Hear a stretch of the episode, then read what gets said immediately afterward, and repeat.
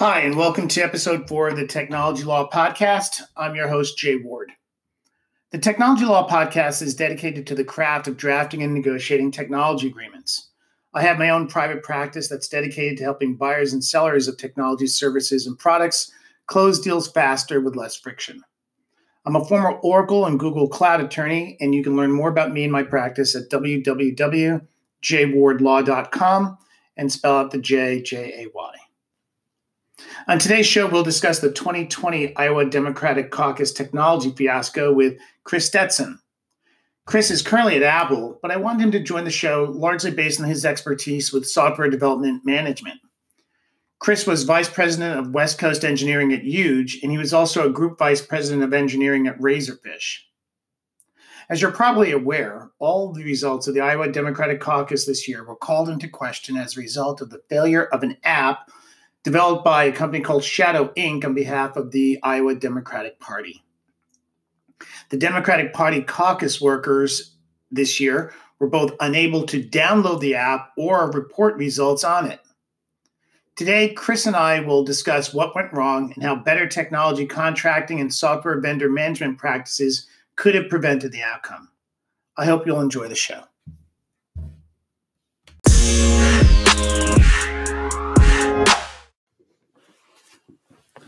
Okay, listeners, we're here with Chris Stetson of Apple, and today we're going into episode 4 of the Technology Law Podcast. And today we're going to look at the 2020 Iowa Democratic Caucus technology fiasco, a failure of technology contracting. I'll be joined by Chris for this podcast, and we're going to do a deep dive into what happened, why, and what could have been avoided through effective contracting protocols between a knowledgeable business stakeholder like Chris and a technology lawyer such as myself or one of you listeners. And we're going to start the program today. There's a quote from the New York Times that I wanted to read that Shadow's failure, Shadow being the development company of the app that went wrong, Shadow's failure suggests a potentially deadly combination of techno-utopianism and laziness. The two fuel each other. The overarching belief that software will fix everything leads to slapdash engineering, procurement, and deployment. And I think we'll be covering each of those sectors today, engineering, procurement, and deployment on the podcast. We're going to see how everyone could have worked better, especially in terms of how the procurement function could have worked better to avoid the chaos.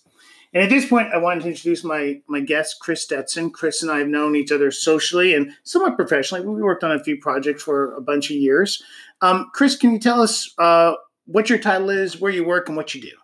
I'm a cloud infrastructure manager at Apple currently.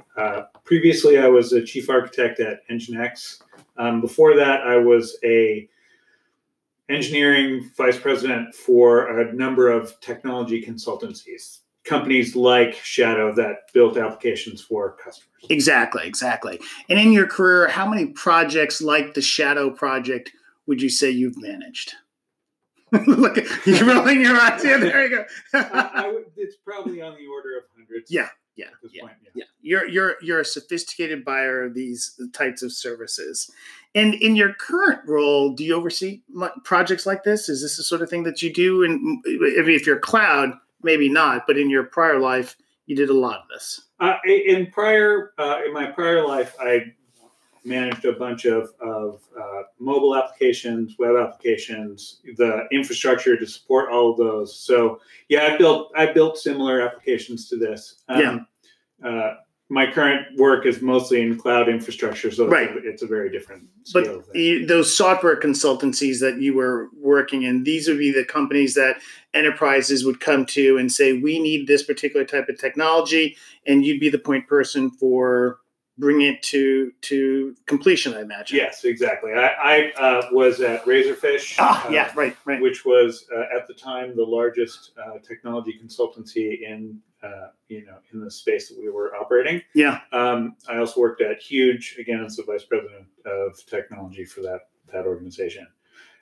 It's absolutely, in my wheelhouse. I understand exactly the process that each part of both Shadow and their holding company Acronym and the DNC and the Iowa Democratic Party went right. through in order to put together this idea and try and execute it. Cool.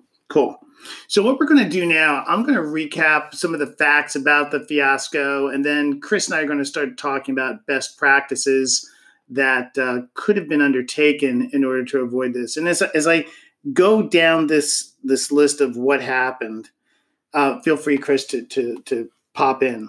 So everyone knows essentially what happened on election night in Iowa. There was an app that was developed by Shadow that was supposed to report election results. And how did we get there?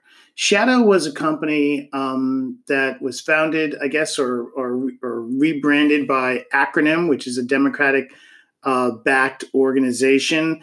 The goal, I guess, of both Shadow and Acronym is to develop technology that can give Democratic candidates a leg up in the upcoming elections. Shadow, I gather, was known for its texting technology, that they had built texting platforms for several Democratic presidential candidates, but the company had only been around since 2017 and had sort of a checkered operating history. So in any case, in May of 2019, the Iowa Democratic Party put out an RFP to a number of tech companies to build the technology for the 2020 primary. Microsoft apparently was one of the companies included in the RFP. And I think Microsoft was in there because they had built technology for both the Democratic and Republican parties for 2016.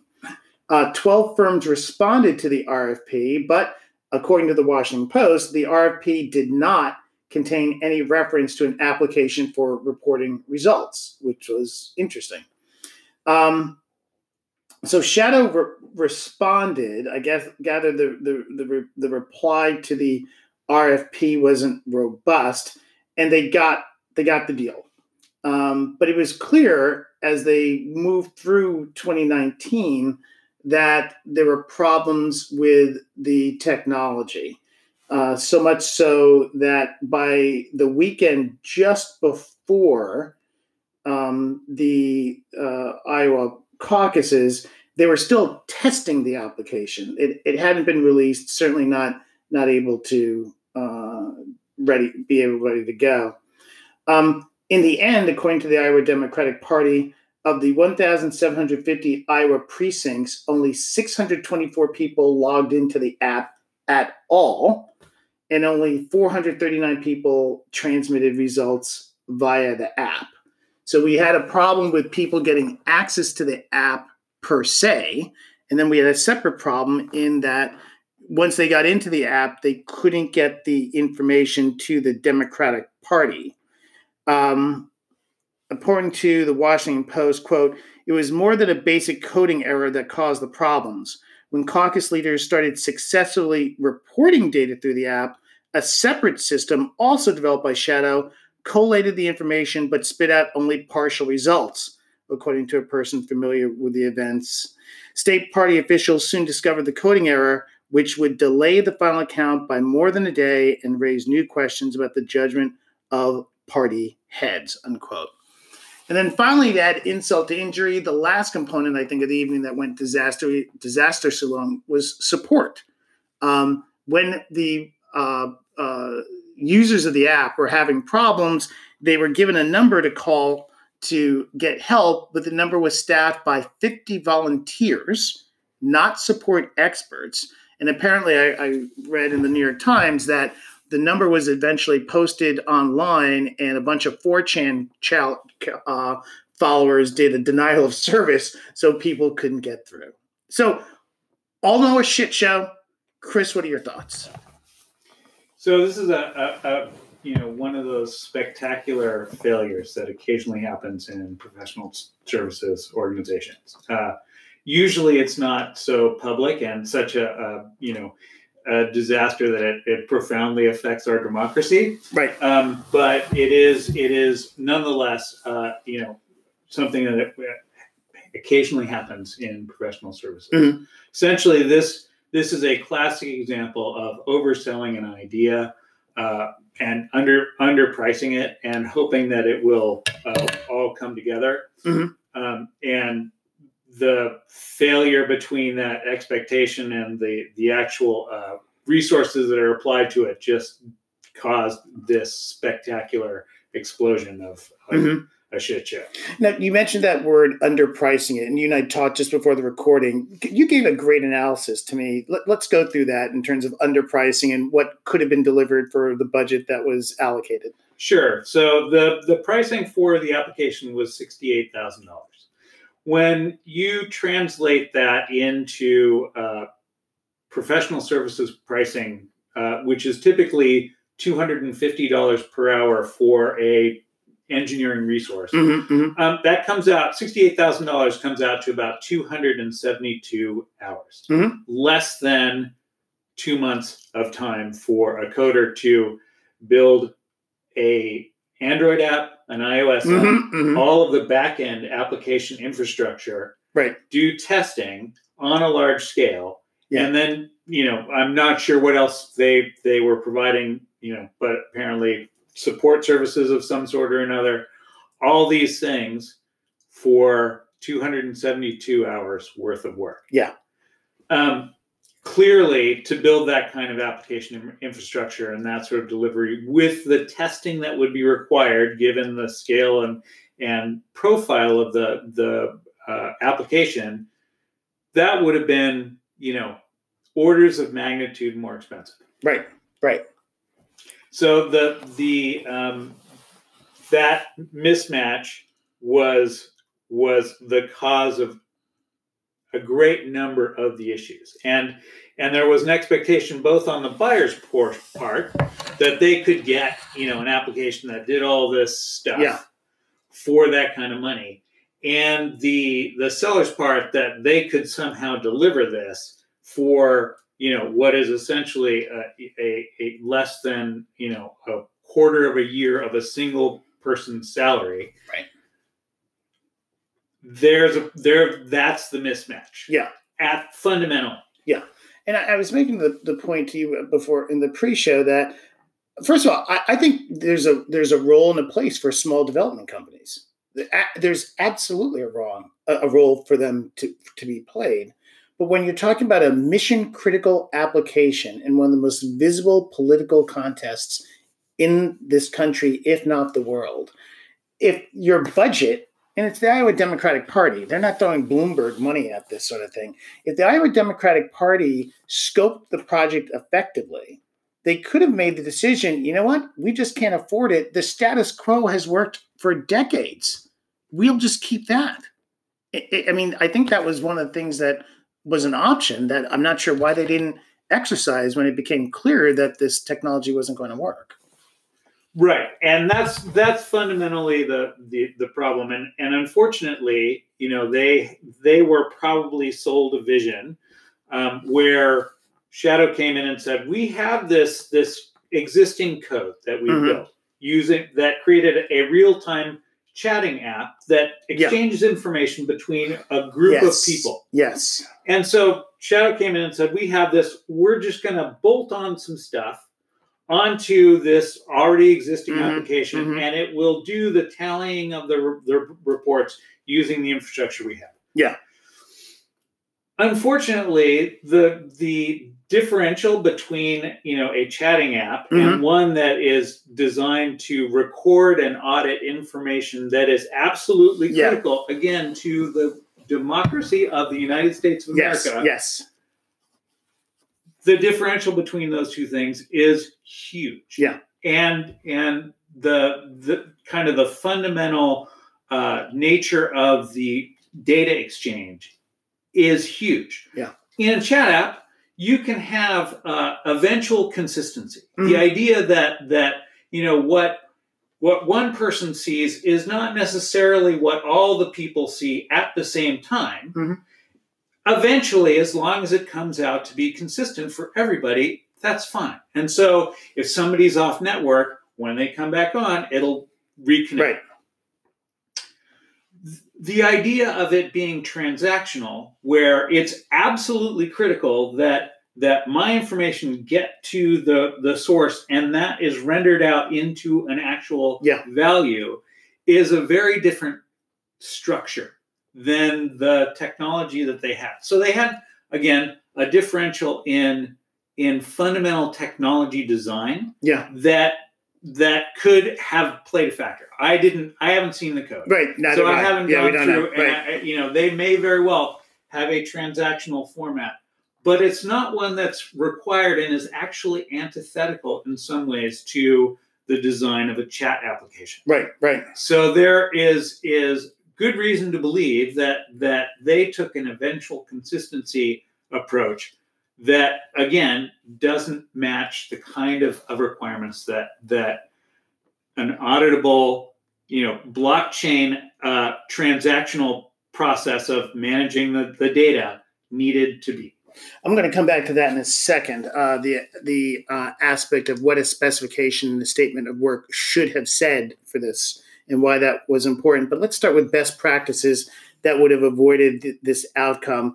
My number one is vendor due diligence. And it gets back to who Shadow is and were they capable of even building this. I mean, they had the text application, but one of the first things I would have asked as a technology lawyer, given this project, I would have asked, who's this vendor? What's our experience with them? What is their experience generally? I probably would have done a couple of Google searches. And when I went to their website, I didn't see what I see at a Microsoft website, at what I used to see at Razorfish: case studies, referenceable customers, a team slide or a team page that tells me who these guys are and gives me a sense of confidence that I can rely on them to do the project. What do you do in terms of due diligence on vendors in this kind of scenario? So I think it's important to understand how professional consultancies and the holding companies that own them operate. Mm-hmm. You have essentially these holding companies that own a bunch of professional consultancies that in some manner or another will organize together and can deliver a variety of slightly overlapping but mostly complementary services around something. Mm. In this case, it's political advertising,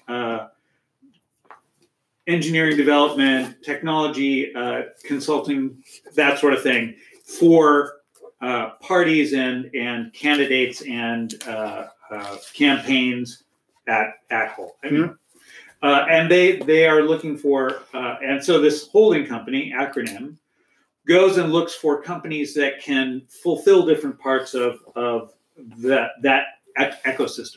In this case, it was engineering resources to do development of applications, particularly probably mobile phone applications that do things within this ecosystem.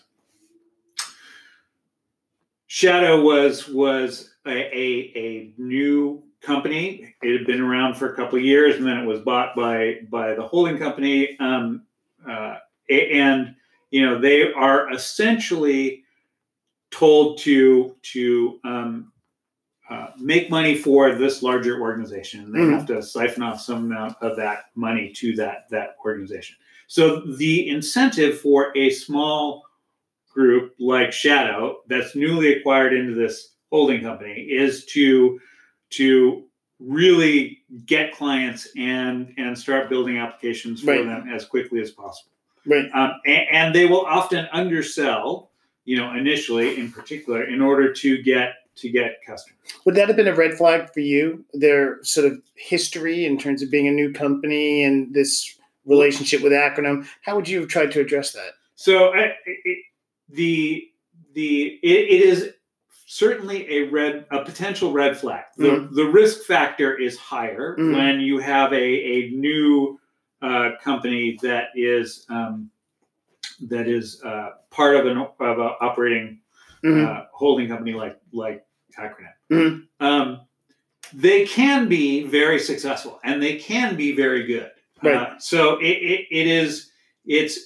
but it can also be terrible. You got to ask about it. You got to drill down. You got to talk to the people. Yes. Yeah, right. Yes. Okay. Got it. In particular, the engineering bona fides of these people needs to be verifiable in some manner or another. Right. The resumes of the people need to be stellar. You need to know that you're actually getting those people. Yes, and that's actually ties into the technology contracting piece of this in terms of if there are specific, unique personnel that you as the buyer stakeholder want on the project, we can write into the contract that these resources will be the resources for the project. And if these resources somehow are not available, at least it gives us a potential termination right.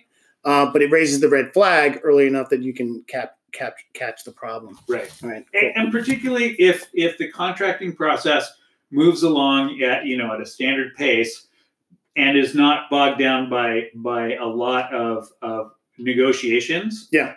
Which it is a common problem in working with organizations as you start building out a contract, naming resources, putting them into the contract, but then the contract takes months to fill, and those resources need to be reallocated. And the vendor may want to, on day one, give you that particular team. Yes. But if the contract's going 60 days, 75 days, they've got to put those people to work. They just can't hold them for you forever.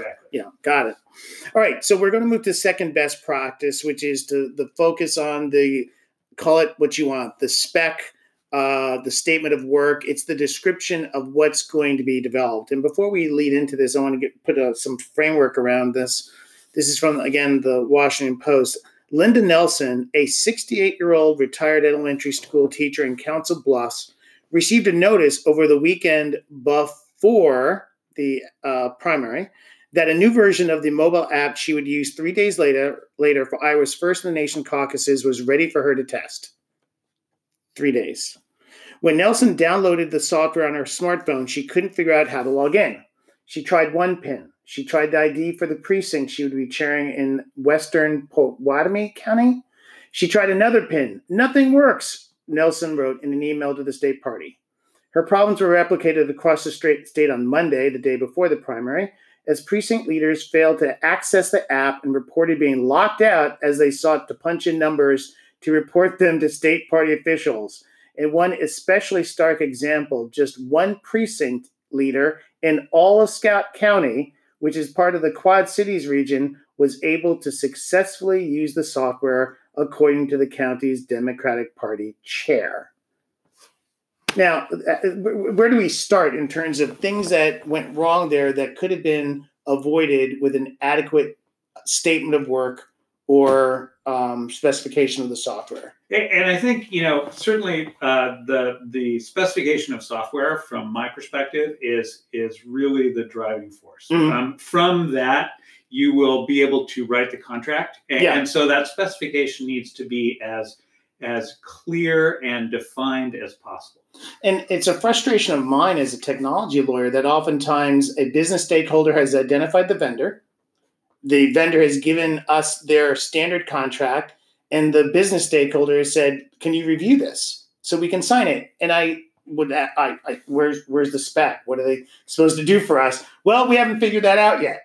It makes it hard for us to do sort of or implement the protective measures that we need without an adequately designed spec. But in your thoughts, what is an adequately designed spec supposed to do? And what are its benefits? Why have it? So let me address that first part, and then I'll address the second. And the first part is that it is often prudent to go through a requirements and design phase and pay for that separately, because it gives you an opportunity to define the use cases, what the data requirements need to be, what the transaction requirements need to be, what the performance and scalability metrics need to be, and have that, and go through the process of actually defining all of those things into a coherent manner that the engineering team can build can estimate an effort against, and the customer, the buyer, will have a very good understanding of what they think they are buying. Yeah.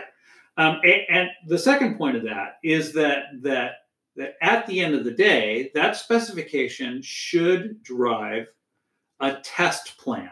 Yes. The test plan needs to encompass and incorporate all of the requirements and the use cases that are defined in the specification. Right. And the test plan needs to meet those, needs to show that the application meets those requirements to the point where if they pass, the final payment is given. If they don't pass, the application is not ready for deployment. And it becomes a very clear definition of delivery that is contractually clear, that is technologically clear, and allows you both to come away with a very good understanding of what needs to happen. Tell me about that test plan a little bit, because one of the things that clearly happened here was the app was the app's audience was going to be seniors who retired in Iowa on their mobile devices. Now, that's a very different audience than a bunch of CS grads at Soda Hall just down the street from us. How do you draft the test plan to factor that in? Because if you get an audience that doesn't, a test audience that doesn't match the actual audience, there could be obviously problems. Right, and I think that's important to understand the scaling of the test plan. The test plan is not just the ultimate deliverable of Iowa caucus managers, or, the people who are actually doing this handling, can they go through the process of uploading the results through the application. That's ultimately what needs to be delivered, but there's a whole hierarchy of tests that need to happen before you even get to that point. You need to know that as the application is being written, that all of the code is being tested at the unit test level. So you want to, in the application, in the contract, and in the test plan, there needs to be a metric in there around unit testing, that all unit tests pass, and if they don't, then the code is not incorporated into the code base. Mm-hmm. And before delivery of the application, all unit tests must pass. And the unit tests have the target audience as the... The unit tests are very focused on the actual functions in the application, and do they work as they're supposed to. Right. So if you give it a certain input, you will get a certain output. Right. And the unit tests are very much focused on this particular, add these two numbers together and it should come out like this. Right.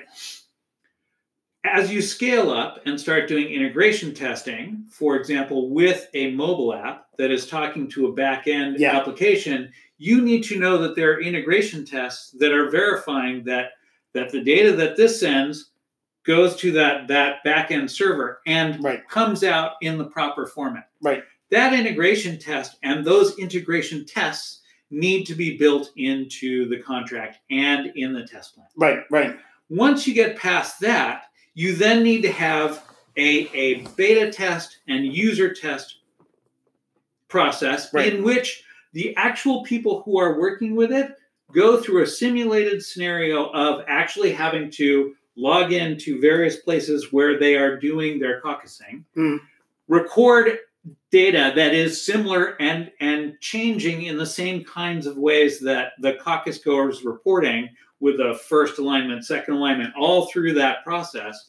And that information needs to get flow through as a test process. And only then, once that has been verified, is that application ready for delivery. Yeah. It's spelling out essentially what people's actual expectation for the quality and delivery of the application is. Yeah. And it needs to be written into the contract and in some ways there's an engineering set of principles called test-driven development, where essentially you go through the process of writing your tests and then writing code in order to make the test pass. Mm-hmm. So the tests sort of define what it is that you're delivering. In this case, we're kind of going through test-driven contracting of using the tests as the ultimate delivery and requirement of the application and the contract. Right. And the failure of a test gives the buyer the opportunity to have visibility in the process, to be able to say, you know what, we need to go to plan B because clearly we're not meeting the testing thresholds, results that we need on a timely basis. And I think that's the biggest benefit of having these protocols in place and specified in the contract. Let me push back for a second. I'm going to put you on the hot seat. One of the reasons that apparently Shadow and the Iowa Democratic Party did not release the app earlier, did not do actual testing, was they were afraid of security risks, that the app would get hacked if they released it for testing too early or too publicly. What's your take on that? Is that a valid concern? And even if it is a valid concern, is that a valid way to respond to it? It absolutely is. You should always be concerned about your application being hacked and the potential for it to be hacked, especially in this environment, both by local kids, script kiddies, as they're called in the industry, who are just playing around with, stuff that's happening in their neighborhood, to professional trolls, to state